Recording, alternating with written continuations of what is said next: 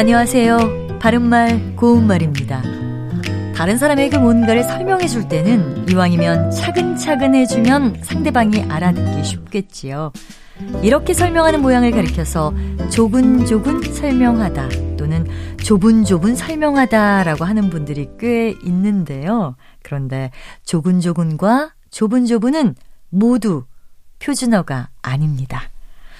조근조근은 낮은 목소리로 자세하게 이야기하는 모양을 뜻하는 전남 지역의 방언이기도 하고요.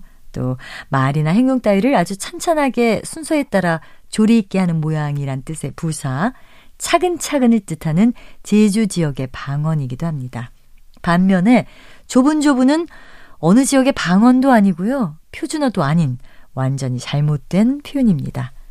그렇다면 앞서 말씀드린 뜻과 관련해서 쓸 수 있는 표준어는 어떤 게 있을까요? 조곤 조곤을 쓰시면 됩니다. 이것은 성질이나 태도가 조금 은근하고 끈덕진 모양을 뜻하는 부사인데요. 대개 조곤조곤 설명하다, 조곤조곤 따지다, 조곤조곤한 말씨와 같은 표현으로 사용되고 있습니다. 이와 같이 모음 의와 오를 혼동해서 쓰기 쉬운 표현 가운데 소근소근과 소곤소곤이 있는데요. 작은 소리로 가만가만 이야기하는 것은 소곤, 소곤이 맞는 표현이라는 것도 함께 알아두시면 도움이 되겠죠. 바른말 고운말 아나운서 변희영이었습니다.